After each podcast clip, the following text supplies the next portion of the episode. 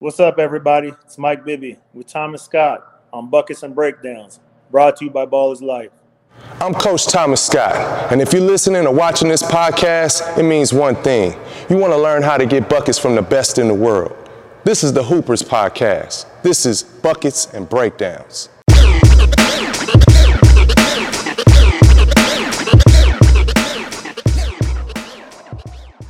Yes, sir. We got Mike Bibby in the building. What's going on, Thomas? Hey, man. I'm good. I'm good. Thank you for spending some time to break No down some buckets. Uh, you know, I grew up a, a big fan. We got so many ties, and you know, I, I, I admire your career and your accomplishments. And so, you know, I want to shed light on that, man, and give you your flowers, and also, you know, I appreciate that. Yeah, man, you, you got a lot that you brought to the league, and certainly a lot of things that young players have and can learn from. So, um, man, let's it. let's get right back right into it, man. Let's talk about where you come from, Arizona, man. What was that basketball scene like?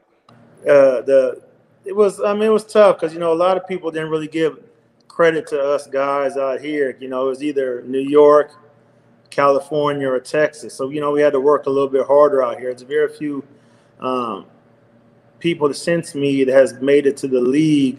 You know, a little bit after me. You know, I kind of brought up. You know, played with the same AAU team and stuff like that. But it was tough playing here because you know there was like one or two AAU teams that you play on you know, and um, it, it wasn't as many as there is now today for sure. But um, we had to go make our mark. You know, we went we went on the uh, Las Vegas trips and went to California's. You know, we beat the Slam and Jams, we beat the K Swiss. Those were the, those were the California teams back then, the Slam and Jams and, and K Swiss.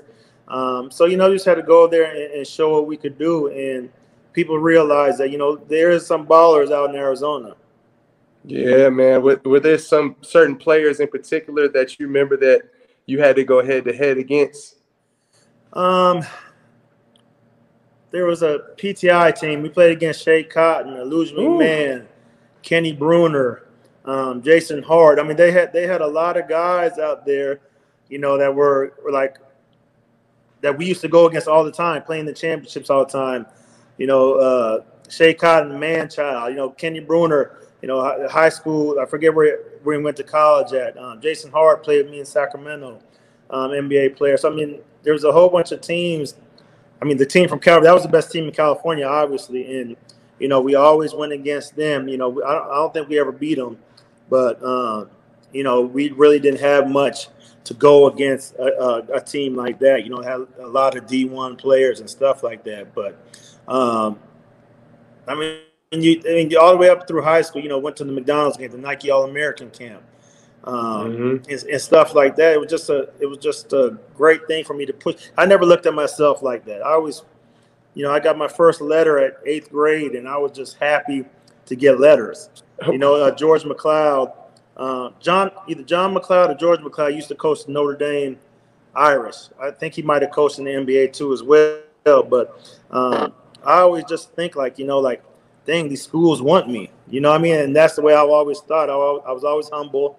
And you know, you know, growing up in high school, you just want to have fun and play with your friends and play basketball at the park and stuff like that. So I really never really put the extra work in um, until I got to college, and you know, that's when I really decided, like, you know, I'm not gonna let nothing stop me from getting to where I need to be. The only thing that's gonna stop me is me, and I'm not gonna let that happen. So, you know, coming up as a prep, you, obviously had your dad who played pro. He also was a coach. What kind of fundamentals did he instill in you early on that helped propel for your the rest of your career?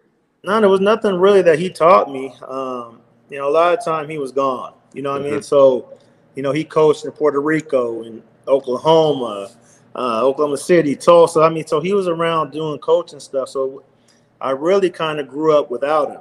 You know, Mm. as far as you know, my high school, middle school, high school days, it was kind of just me, my mom, my brothers, and my sister. So you Mhm. know, I mean, I, it was just I don't know. I mean, I just I think I was just smart basketball wise, and it just came naturally just to make guys try to feel be better. You know, I played with a lot of guys. I played a lot of basketball growing up, and my teams were never that good.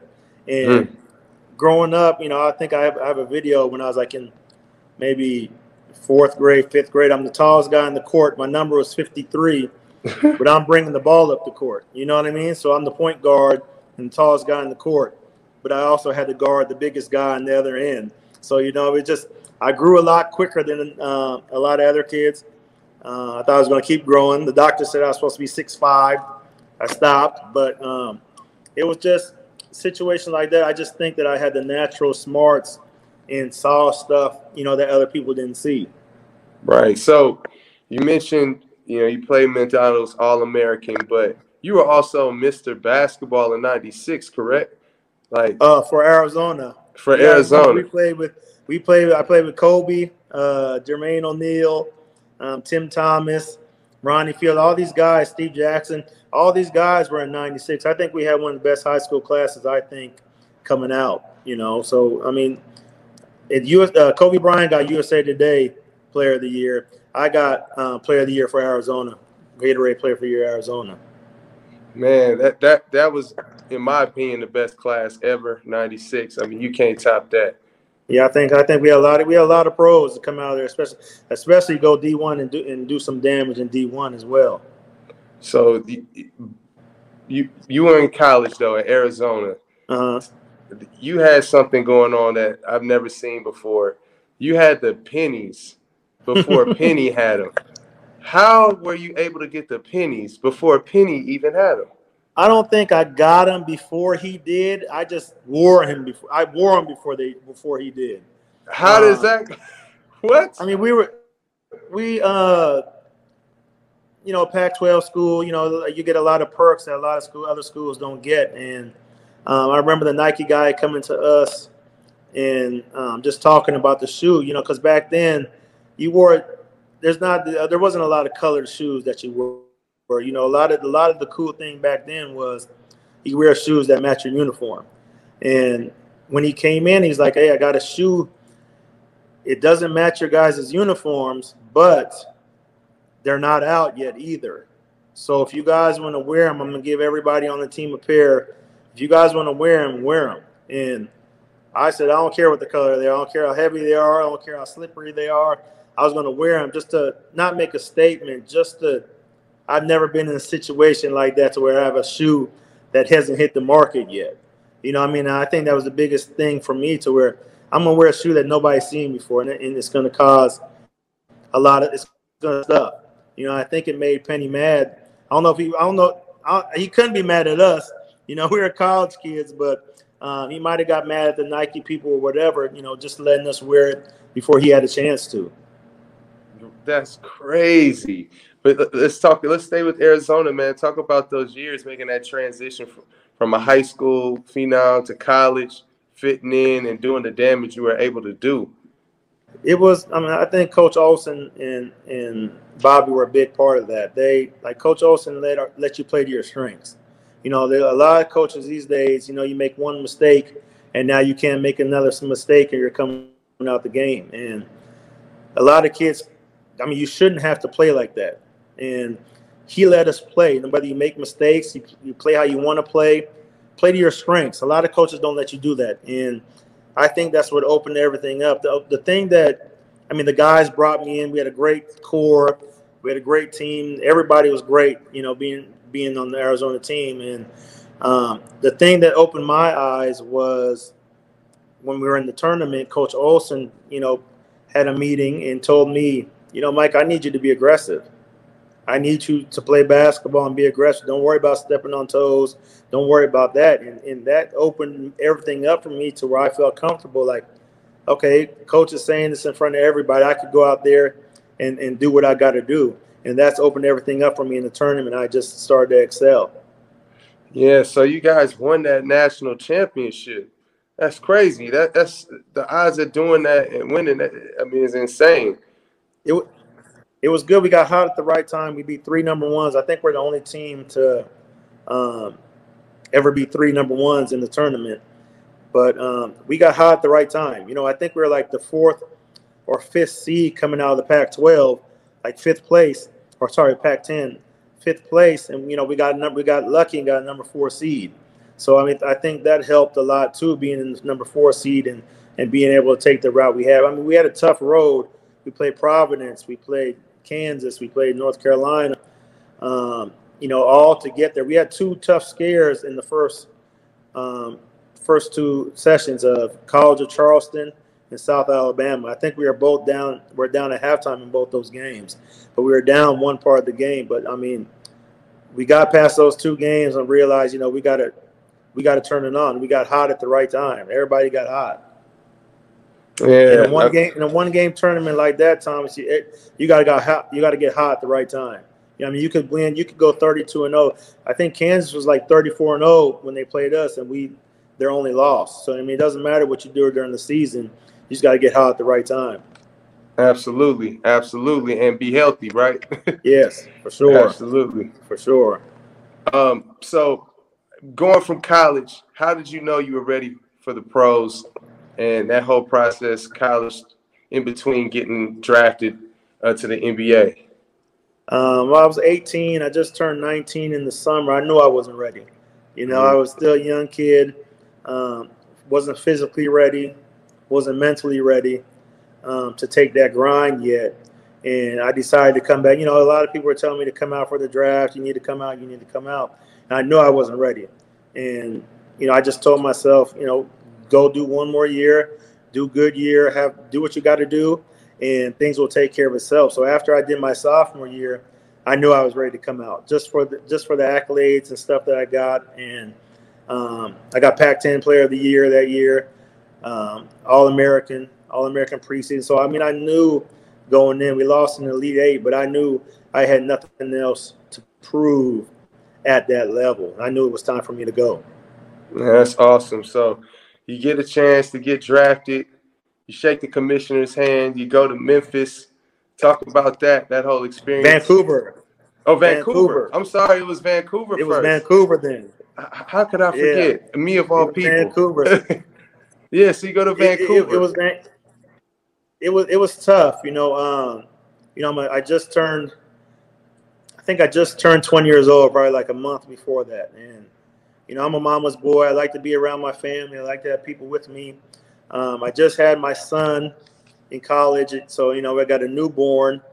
Um, going there at 19 years old, 20 years old, as a kid, you dream of playing for the Suns, your home team, or the Lakers, or the Bulls, or the Knicks, or something like that. And, you know, it was always, I mean, I was, I was grateful and humbled to be chosen there, but it was something somewhere I didn't want to go. I didn't want to go out of the country. And, you know, I sat down with the GM and the head coach at the time, and I told him, I said, you know, I don't, I don't want to play here. Mm. And you know, they looked at me like, well, I mean, if you're, if you don't go number one, we're going to take take you at two, whatever, and you're the best player available, we're going to take you at two. And you know, I mean, I didn't want to, you know, you see with Francis, and I didn't want to do that, but mm-hmm. uh, it was just, I mean, I, like I said, I was humbled and glad to be there. And you know, I'm a professional. I made the best of the situation I could, and mm-hmm. it, was, it, was, just a hard. It was just a hard. T- it was a hard take, but I think I, you get in situations for the long run. And, mm-hmm. and the funny thing is, you know, I played there three years in Vancouver, and the year they moved, they traded me. So they traded me to Sacramento from. They moved to Memphis after that. So the the uh, the story okay. was that Michael Heisley, rest in peace. He he came to me and was like, Mike, we're gonna, you know, we're gonna tr- we we're, we're we're gonna rebuild. We're gonna trade you. Um, is there any teams that you're looking to go to so we could try to put you in? You know, I've been traded three or four or five times, or three or four times, 3 mm-hmm. times, but no GM or owner has ever came to me and said that. And, you know, I respected that. And he came to me, he's like, hey, what team, what's the top five teams you want you would like to play for? And, you know, I ran out my five teams. I forget what I said. I said the Suns. I know I said the Suns because I play here. I live mm-hmm. here. Um, mm-hmm. I said Sacramento. I think I said the Pacers. Um, maybe Lakers.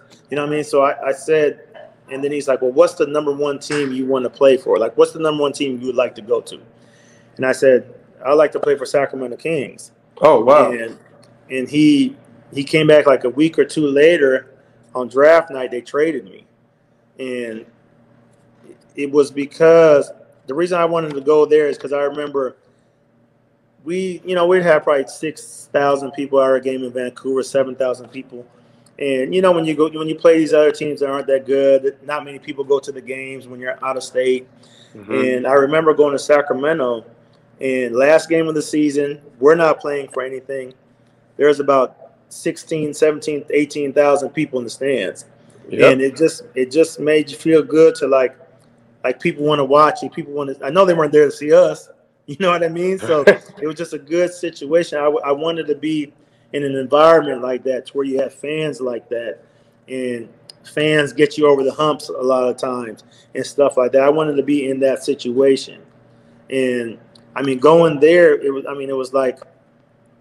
I mean, I still have friends from both teams, but going there, being traded for Jason Williams, I didn't know how they accept me. You know, Jason Williams, fan favorite, um, teammate, one of the favorite teammates, and going there. I mean, just from being there, those guys, I respect what those guys did because they made me feel like I had played there my whole career from just right. being there, and I didn't know how they how they accept me and that just made it so comfortable for me to be in that situation. There was no assholes on the team. There was everybody understood. You know, Chris Webber was the alpha dog. Everybody else fall in the line, and everybody played their role and did that. Did what they had to do to win games, and you know I love that. Yeah, man. I mean, I love that Sacramento crowd that fan base is amazing. You know, one of my favorite yes. crowds in the NBA. I spent some time in SAC. Matter of fact, I just missed you. I graduated high school out there, and okay. you came in that following year. So, okay. Uh, what yeah, high school did you go to? I went to Granite Bay High School. Okay. Yeah, okay. yeah. It was a really good football team. It was yeah. a brand new school, but uh, C Webb and those guys showed me a lot of support. Peja, you know, those are great okay. guys. Vlade, all those dudes, yeah. man, unbelievable great dudes. Guys. So you great know, guy. getting the chance to play with C Webb, he was one of my favorite power forwards. Very unselfish, but could, could dominate when needed. You know, talk about playing with a guy like C Webb. I mean, it's just kind of like a cheat code, kind of. You know, I mean, he he. I mean, I remember the first a few times in practice, I'm running through, I cut through, and Coach Carril tells me Mike, you better turn around. The ball's going to hit you in the head. You know what I mean? So I was like, damn. So, you know, I wasn't used to that, you know, so I had to get used to the way the Vlade and, and Webb passed. And, you know, I think Webb is probably one of the best top three big men passers of all time. I and, agree. And mid-range jumper, he had the knockdown mid-range shot. I mean, and he he'll take you inside. He's tough.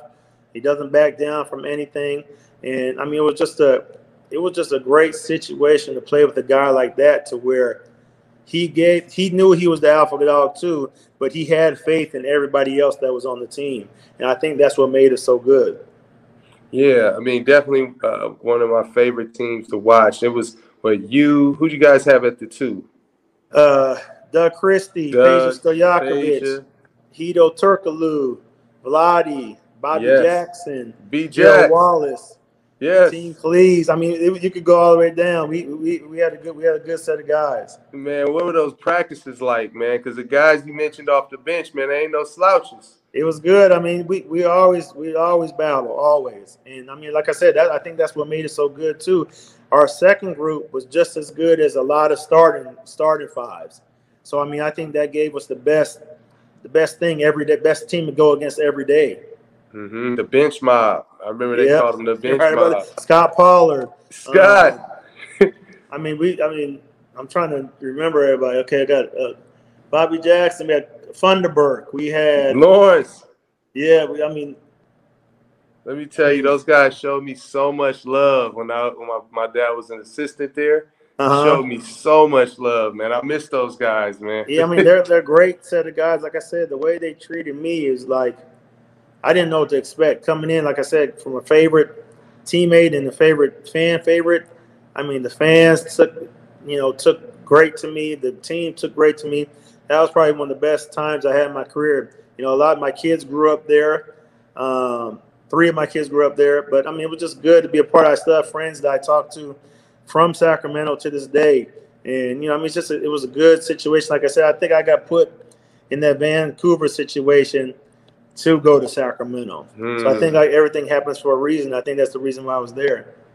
Hey man, I, I, mean this is a little off subject, but uh, you still have a crazy Jordan collection right now.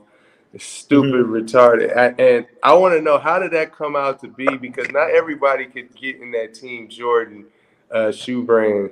You know what? Um, I think they had the they had the first original five. They had Ray Allen, Mike, Michael Finley, Eddie Jones, Derek Anderson, and Vin Baker. So they had him for like one year, I think, and then as a rookie coming in, I had the same agent as Michael Jordan. So I had my agent was David Falk, still mm-hmm. is David Falk, and he um, he was like, "Would you want to you want to wear Brian Jordan?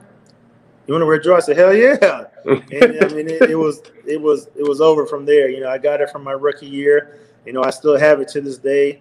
Um, they still take care of me. They still take send, get boxes every month, and you know, it's a great situation to be in. You know, everybody wants Jordan shoes It's something I never, you know, I didn't really have much of growing up. Mm-hmm. And you know, just to have it unlimited stuff like that and get the stuff before it comes out. The biggest thing with me is for getting the stuff that comes out before the before the stores. So you can go out there and show, you know, people what's coming out and stuff like that. That was the greatest situation for me. And I've always saved my shoes up. You know, I've always, you know, I was, I got, I, I got my in my house. I got two closets. Um, it was supposed to be one that when they built the house, they didn't build it big enough for one, so I had to turn a garage into a closet. But, oh my um, goodness! But I mean, I, I I've saved a lot of shoes ever since I ever since I've been playing. Yeah, man. What what's your favorite pair, man? What's what's your go to? Um, I like the 11s. You can't you can't go wrong with the 11s. Um, mm-hmm. The I like the fives, the thirteens. I mean, you could go all the way down the line, but Absolutely. I think if I was to, to to like go in my closet, I like black, so I like the cap and gown um, black, so everything's blacked out. The elevens, you know, mm. you always go good with the patent leather, white and black ones that he wore in the games. But I think I'm gonna have to go with the elevens. Okay, okay. So you know, I want to talk about your game a little bit, man, because from what I remember, you were extremely efficient with the basketball and very uh, efficient with, with your shot selection and shot making, especially from deep pick and roll reads. Uh, how were you able to develop that? But, you know, I'll just start by one by one. How are you able to, to knock down shots the way you were able to in your career? I put a lot of work in, Thomas. I, I spent hours in the gym, hours. I'd make 750 shots a day. Uh, and I'd have to go to a gym where the court was being used, you know, so it would take me about four or five hours to get that done. Mm. And so, you know, once I told myself, you get, you get a lot of money, build a gym in your house. So now you can shoot at home where you don't have to wait for anybody. And then I'll finish about an hour and a half, two hours, those shots. So, you know, I, I, I put enough work in that when I got out there on the court, it was second nature. I've done this before. I've done this a lot of times before. So when I got in the game, I expected to make every shot I took because I'd done it so many times. Mm-hmm. And you know, I, I, tell these young kids today, "Oh, I could outshoot you." I said, "I've been shooting longer than you've been alive." So that you can't you know I've been doing it for that long. So I just I put the hard, I put the effort in, I put the hard work in, and you know, I, I like I had the most confidence in myself. Give me the ball, I'll shoot it. It's either going to go in or you're going to miss. There's only two things you can do you know. So I always thought it was going to go in. Right, man, and, and because you have that type of shooting ability, it, it limits people from going under the screen and pick and roll. So talk about that advantage of being able to shoot the pick and roll, but also your reads and what you're looking for in pick and roll. Um, my biggest thing was I take my time. You know, you see a lot of kids. That, you know, I've taught a lot of you know G League pro kids and stuff like that. Everybody wants to move so fast, but you won't. You can't read what the defender's doing if you're going 100 miles per hour. So if you ever watch any of my things, I'm always taking my time. I'm going at my speed, um, taking my time to where I can see, which I come off a pick and roll. Now I can see that you're going under. Now I can pop back the shot. I see you trailing me. Now I can make a play at the basket. So the, the main thing was me. I take my time. Um, don't let nobody speed me up. And you know, defense is hard to play, and I always you always got to react to what I'm doing. So I always knew what I had to do. I had secondary moves, third moves. So if you stop me here, I know I, what I do next. Ah, so when when would you say is the right time to drop the ball to a big man in pick and roll? Um, you set a good screen. I put pressure on the big man, big man's going to have to make a decision. He's either going to come to me. If you set a good screen, the guard's always going to mostly come back to the guard. So the big's to have to take me. If he doesn't take me, I either got a shot or a layup. He has to take me. I put pressure on him. That leaves the big. That leaves the big open. Yeah. See, if you can explain it very easy, it, it must have came to you easy. yeah, it was good. I mean, just I always say you set a good screen. I like towards my later years, I used to set good screens because I knew if I set good screens, I'm gonna be able to get the shot. So people don't understand. A lot of people get out there and don't really set a screen, but you're not gonna be able to pass the ball to them if you don't have the advantage. So Absolutely. I always tell them set a good screen to where now your man has to guard me. That's gonna leave you wide open. So I remember during this time, obviously there was that trade, you and Jason Williams, and you guys go at it. Was there anybody else or anybody in the league that brought the best out of you, matchup wise, that used to look forward to going up against? It didn't. It didn't really matter to me. I just loved going against. I mean, in the West, you're gonna you're going against top players every night. Mm-hmm. You know what I mean? Mar uh, Marbury was out there. Steve Nash, Tony Parker, Chris Paul. I mean, you go all the way down the line. You never. There was never really a night off. I mean, mm-hmm. you might have one or two nights off, but there wasn't that many. Um, the person that gave me the most problems, I think, was Stephon Marbury.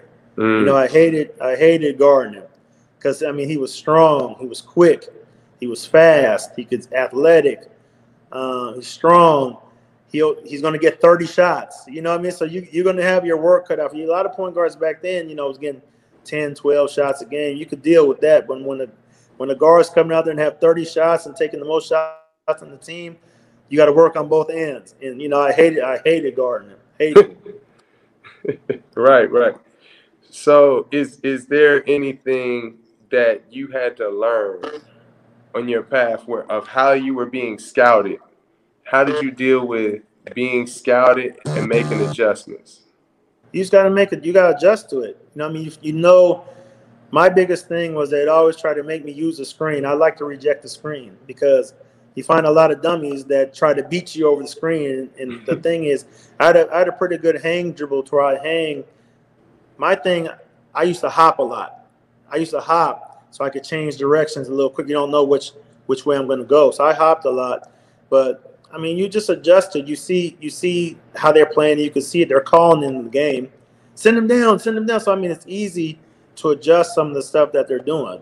And a lot of these guys, you know, I let the game come to me a lot of the time too. I take what they give me and, and go from there. A lot of these guys come out here and try to, you know, a lot of high schools, I got to score right from the start. Point as point guard wise, I always tell my point guards, make the plays first. Because after you start making those plays, the defense there isn't going to be as much help as there was at the beginning. You know, you, you get my, my point guards on my team, my guards in high school that I coached were our better players. And they'd always try to get double team and try to take two or three people on. And I said, make those plays and, and to where they have to they have to respect those guys as well. Now that's going to open up the court for you. You play the whole game. You know, it isn't like you come down, you're going to get your points. You know, it's just to make the right plays and, and, things will take care of itself. Man, I wish I could have played for you. I'm very easy. I, I played the game. I, I'm not going to like I said, even if you like if you came to my team, you couldn't shoot. I'm not going to tell you. I, I, mean, I've heard coaches from my son, from from kids that come in that if you can't shoot, don't take that shot. What I mean, what was how can you tell that to a kid? You know, mm. I, I, even if you can't shoot, and I see you in the gym working on your shot, take whatever shot you like. If you feel like you take it, be comfortable with just plays. But I need everybody to help defensively and everybody moving on the string defensively and, and be ready to anticipate that next pass. I don't care what you do on offense. Just be unselfish and play together. Defensively, I, I put a lot of work in on the defensive end to where everybody moves at the same time. He goes to help. This person needs to be over to help this person. This person has to be able to help that person. So I tied that in a lot to where, you know, we were doing defensive rotations every day all season, no matter when it was during the season. And, you know, a lot of high school kids don't see that, get trapped, and now that next pass that is usually open isn't open because our guy is already there taking it away. And mm. you know, I mean, I, I, treated these guys like a uh, to get ready for that next level. You know, I probably put probably 30, 30 high school kids into Division One, Mhm. just you know football, basketball, whatever they're playing, and just to get them ready for the next level and um, put them in situations to where you know how many times I've heard, Coach Mike, we're doing that same thing that you taught us. I said, I'm not. I'm, I'm I'm teaching you guys the right things. You guys think I'm harping on you guys, but I'm really not. You know, I'm just Mhm. trying to get them ready because I've seen everything that they're going to see or they want to do. Man, that's awesome. I mean, I remember your your high school uh, coaching days, and I think you're still doing it now, right? But No, I don't how coach many- in high school anymore. I'm trying to I'm trying to get in the NBA. You know, what I mean, Mhm. uh, waiting for somebody to give me a chance. You know, I done the I did the NBA combine this past summer a couple months ago, so I got to coach in that. Um, did the G League bubble, so you know I'm working my way up, and you know I I think somebody as soon as a team gives me a chance, they're going to be really happy with the people that gave me a chance. You know, I, I work my I work my ass off.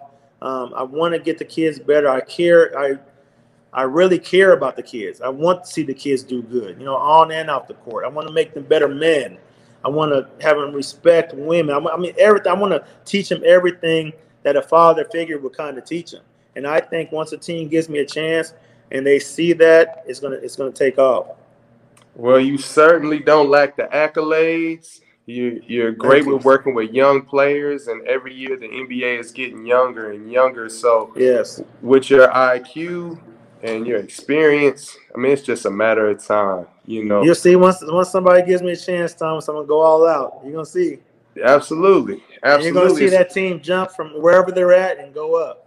And really, basketball right now, as far as point guard play, it really mo- models the way that you play. Being able to shoot from distance, make plays and pick and roll, But you- but you- manipulate the bigs. But you have to be taught. You have to be taught certain things. Everybody goes 100 miles per hour. You Mhm. can't make any reads going that fast. And you know, I'm just trying to teach these kids slow down. Little Go pace. at your pace. Change the speed. My biggest thing was change the speed. You know, what I mean, I wasn't the fastest, but I could change speed good. I could get to wherever I want on the court because I changed speeds. So I Mm. mean, once these kids, you know, once these kids learn to change speeds, and but you have to be taught it. You know what I Mhm. mean? No one's teaching it. absolutely. I want to teach it. How many state championships do you have? Um, I think we're six out of seven, and I mean we we're the only we're the only public school to go to Geico National Tournament. I think we, we went we're the only team we went twice with Mhm. nobody over six five. So we end our first year we end up playing Montverde. They got R.J. Barrett. Um, I, I can't remember if they had any other pros on there. The next year we end up playing um, Scottie Barnes and Vernon Carey's high school. Hmm. Remember, Scottie Barnes six eight, Vernon Carey's about six nine, six ten. We don't have nobody over six five, Mhm. and we're we lost to them by ten, I think. You know what I mean? So we held our own, a lot of guard play, but um, they sat our best player out that game too. One of the, that game, like the, the the AIA here, um, like they run the all the referees and all that stuff. They run the high school stuff out here. Kicked them out of the last game of the season. We're up forty. They kicked him out of the season, knowing we're going to Geico. Now he can't play. Mm. But you know what? It seems like your guys were well coached. Either way. They, they were. I mean, and they respected the grind. You know, what I mean, I was I was tough on them. Um, we, I mean, we did college stuff. We had we had shoot arounds. We had we watched film. We had study hall. If your grades were bad, you got to be in study hall, get your work done, makeup work, all that stuff. So I made sure these guys, you know, we looked out for the SAT. Make sure you guys get your SAT stuff done, get signed up for it, so you can get into college. You know, a lot of a lot of these high schools don't even set these kids up for that. You Mm. know, so we are preparing for the next level to where when you get to that spot, it's the same thing you did in high school. You know, hmm So when you- you left the Kings, where did you end up going? I got traded to Atlanta. Ah, So you know, the funny part is too. Um, I was supposed to get traded to the Lakers. I had talked to Kobe, um, but I think the Maloofs ended up not wanting me to trade me to the Lakers, so I didn't end up going there. So that that What? trade fell through. do you remember who was involved in that trade you were supposed to be in against the Lakers or with the Lakers? No, I don't. They never told me who was involved. It was just, um, it was, it was, it could have happened. You know, um, I talked to Kobe on the on the phone, and you know he was try, he was kind of pushing for it, you know, to try to make it happen, and it just, mm. I mean, it fell through. It ended up not going, and then um, Cleveland came into talk, and you know I was playing my last game. I thought it was the last game in Sacramento. It was the last day. You know, by twelve o'clock, it should be traded, and um, and then I go. I'm walking down the aisle, and they're like, "Dead man walking." You know what I mean? So I was like, I was like, damn. So I had to end up playing the game that night. You know, I didn't expect to play because they're like, we don't think you, we're going to probably trade you, so we don't expect you to play. I ended up playing the rest of that season, and then um, played a half a season in Sacramento, and I was supposed to go to Cleveland again. And I got a call. I mean, my son came and woke me up out of a nap, and was like, "Dad, Dad, you just got traded." I'm like, "To where?" to Atlanta. I was like, dang. you know, I mean, there was losing record. It wasn't, you know, I mean, young guys. Uh, but you know, going there, I think, you know, kind of helped the younger guys kind of push through some stuff because you know I, I did a lot of camaraderie stuff that you know I don't think that they were doing ever. You know I hmm. mean? I'd make sure the guys, come on, let's go to the mall. Let's walk around, go to the mall. Let's go to dinner. Let's go hang out for a little bit. Let's do this and that. And, you know, I kind of took, when I went there, I kind of took the leader, the older veteran, you know, Vlade Divac role going there. And, uh-huh. you know, it was never, oh, I need my points. I need my points. I just went out there, play whenever you need me. Um, I remember Jamal Crawford saying, upset that he wasn't starting. And I'm like, Jamal, they got it. They have to start me. I played, I'm playing 20 minutes you playing more, you're playing about 30, 35, and you're finishing the game, and you're getting six man in the year three times. You know, I mean, just keep doing that. And I think you're probably realize, like, okay, okay, you're right, you're right. So, I mean, just little stuff like that, helping those guys kind of, you know, get through that. I mean, the first I went there for half a year, but I think we are like 38 and maybe 44 my first year. To the third to the third year, I was there 53 and 29. Mm. Um, just changed everything around. You know, the guys got older, and you know, kind of. Uh, I could shoot the ball, but I would get the ball to Joe Johnson, to Josh yeah. Smith, to Al Horford, Marvin Williams. I mean, Josh Childress going all the way down the line, and you know, I it was a lot of mismatches on the court. Because you know, like I said, I was setting good screens on Joe's guy. And remember, mm-hmm. Joe's guy is about six eight. So my guy never wanted to be on Joe because he's so damn strong and, and, tall and can score at will. So it was never a switch. So if I set a screen on him, my guy really didn't want to help. So he had a lot of things. If my guy had to help, I'd always be wide open. So I mean, just the just the stuff that we played off each other, kind of reminisce myself of you know Sacramento a little bit. Um, mm-hmm. But you know, things started to get better, better as time went on. So, what was that like seeing those young stars playing with those young stars. Obviously, Jamal Crawford emerging as a six man, uh, but like Joe Johnson, one of my favorite wings, and also uh, Josh Smith.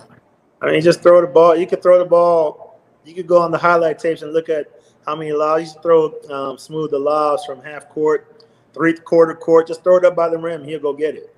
Mm-hmm. You know, and playing with playing with Joe, you know, he, he caused a lot of attention and. Uh, they would rather have me shoot the ball than Joe. So you know, a lot of times it was a double team or stuff like that, and, and left the other guys open to make plays. So I mean, we we complimented each other a, lot. You know, Al Horford got a knockdown shot, can play mm-hmm. his back to the basket. Marvin slasher. I mean, he could shoot threes. So I mean, we complement each other real well, and I think that's what kind of put took us to that next level.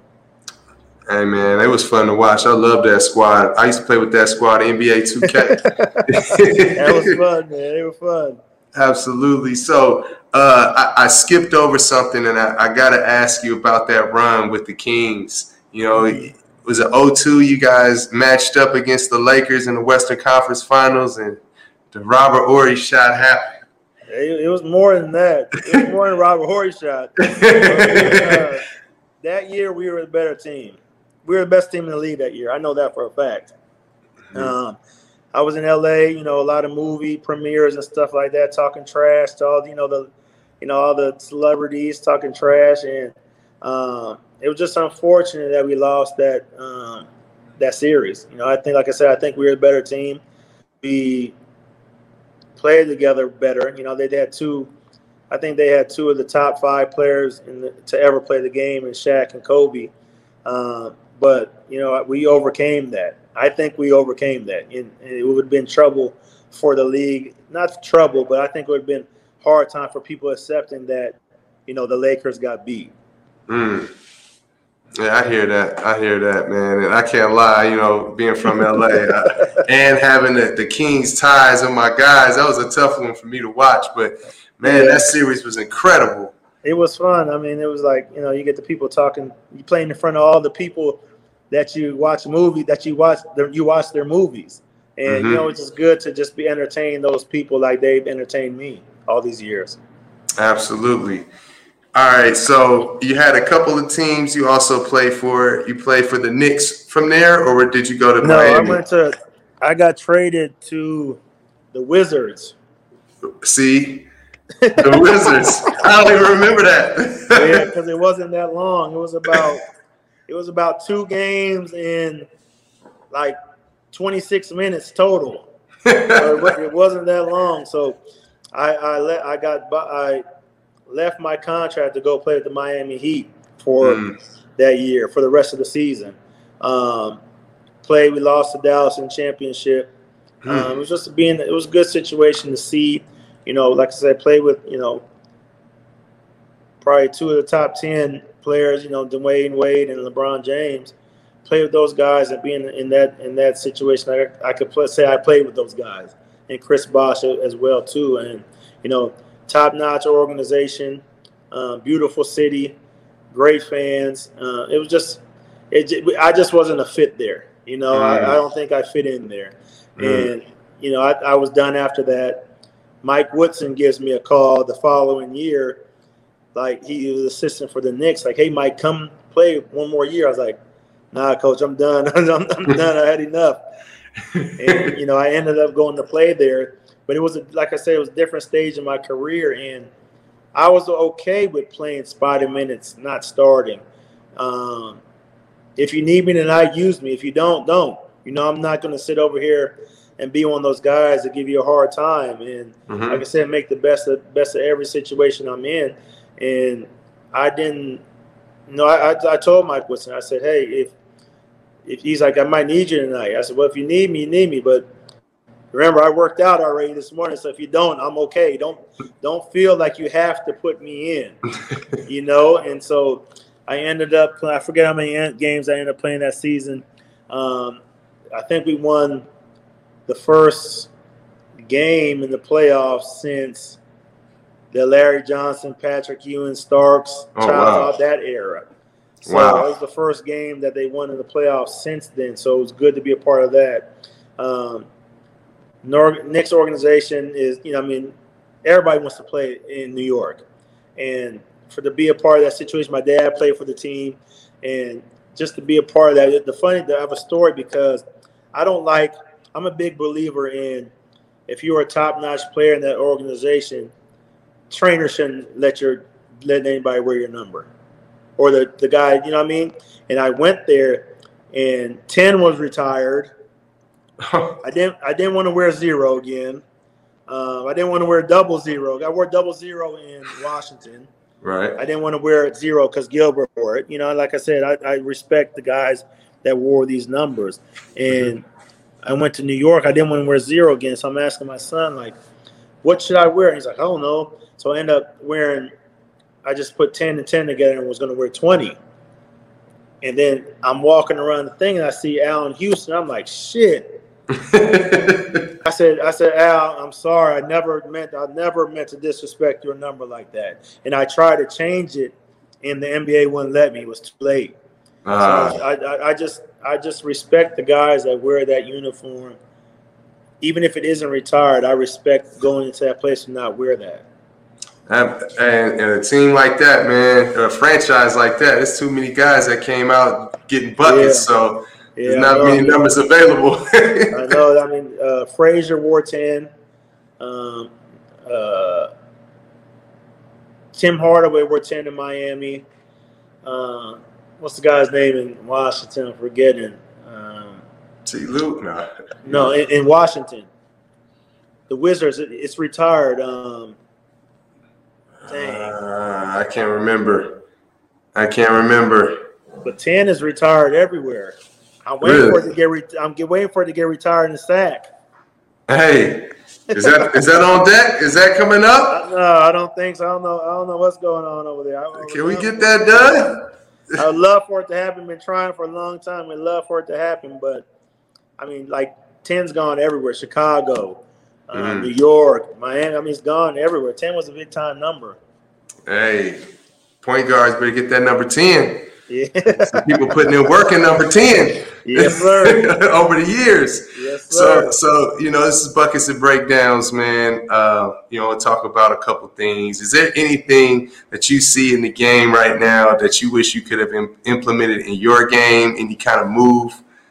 Um, no, I wasn't really. I wasn't really big on any moves. You know, I mean, mm-hmm. a lot of guys see a lot of guys working out today with cones and doing this and that. I I shot shots. I did one dribble pull-ups. I did two dribble pull-ups. Transition threes. That's all I worked on. And you know, I mean, like I said, I, I didn't try to do anything out of ordinary when I got out there.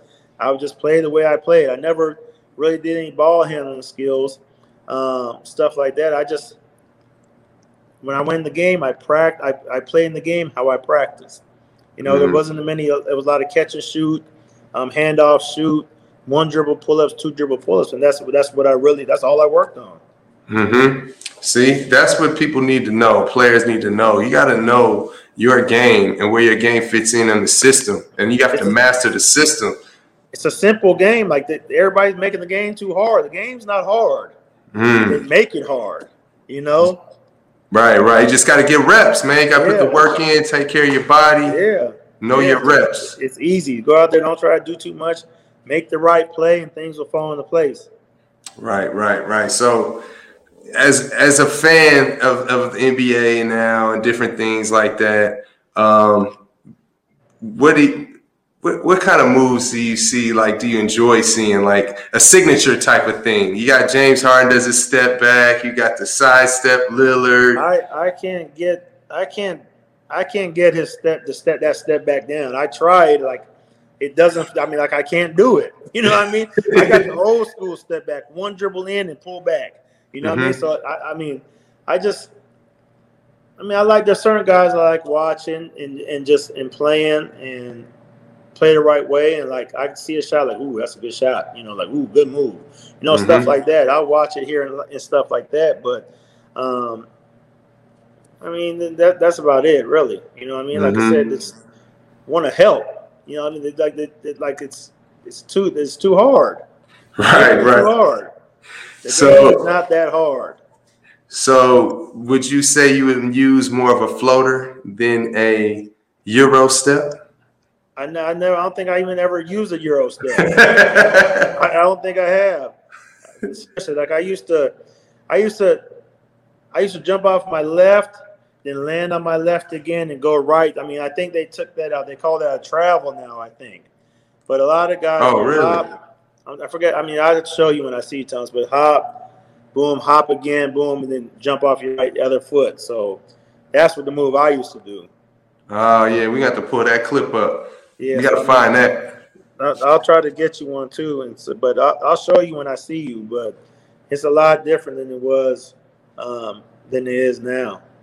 So you know, we crossed paths the past few years in the Big 3 You know, I got to see more Mike Bibby basketball for a few years.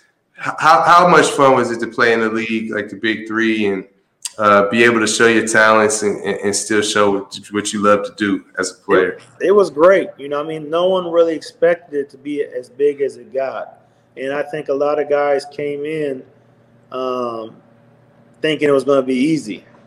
You know what I mean? And once they seen that some people were getting embarrassed out there, you could tell people. Some people went home after that first week and started working on their game. Mm-hmm. And with me, I mean, it was.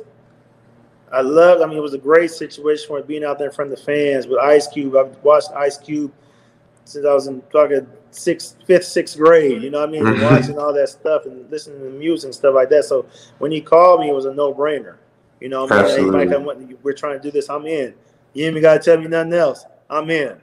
You know, when you get that call from Cube, you can't. Oh yeah, you can't turn that down. Absolutely you know? not. so uh, with being being like that, I just think it. I just figured it was time for me to to, to I didn't have the the heart the drive to gear up for it anymore. Mm-hmm. You know what I mean? Because I was I was in there working my ass off trying to get ready for it the same way I used to used to play get ready for the NBA. And exactly. at my age, I was like, after the second year, third year, I was like, man, I can't do it. I can't I can't play no more. I, don't want. I can still play, but I don't want to have to gear up for it. You know, Absolutely. I figured, I, you know, I figured it was time to go into the coaching and stuff like that. But mm-hmm. I mean, it's mm-hmm. great to be a part of the Big Three. Still, uh, still see all those guys, see all the fans, and uh, just be a part of that situation. I mean, it, it's it's a great situation. Absolutely, man. I love to see it, man. Seeing these guys compete again is awesome, and, and it's getting younger and it's getting more competitive. And it's yeah. also great to see you around there too. So I love being there, man. I love it. Love yes, sir. guys, um, people that work there. You know, you make friendships throughout the year. Like I said, friendships with you, friendships with um, with the people who are tattoo. All these people you make friendships with. You know, it's it's that's what it's about.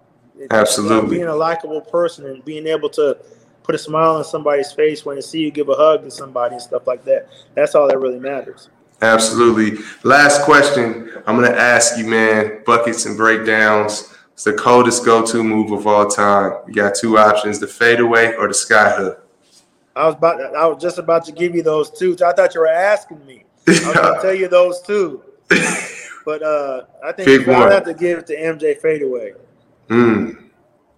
Cause I mean Kareem's the only one that really used that shot. So I mean, he perfected it and he probably made it up, but uh, I'd have to say the fadeaway. Hey, there you have it. Well, Mike, I really appreciate you taking time to talk buckets and breaking it all down your career, your path, your work ethic, all your accolades, accomplishments, uh, different things that the next generation can learn from, and also your journey going forward uh, as a coach and continuing to impact lives and develop players, man. I know you'll be on the sideline real soon. Thank so, you. I appreciate it. Thank you for having me on, Thomas, too. I appreciate it. Man, we love you. We love you, Bib. So thank you. I appreciate it, man. Thank you. And, you ever need anything, let me know. I for sure. You. Is there any way that you want uh, your fans and, and, people where they can connect with you or? Um, no, but just, I mean, they can find my Instagram, you know, Mike Bibby 10. I don't know if I only I'm like I said, I'm old school. I grew up with pagers, so you, you, you, could probably put my name in it; it will come up. But um, I think there's a lot of fake accounts out there. Whatever, just Mike Bibby ten, I guess. All right, Bibb. you know, I like to mind my business, Thomas. I don't, I don't get nobody's yeah. business. I like to mind my own. Hey, and that's all right. Nothing wrong with that, man. But once again, thank you for your time joining me on Buckets and Breakdowns. We appreciate you. And thank you for uh, having uh, me. I'll see you soon. Yes, sir. See you this weekend. Thank you.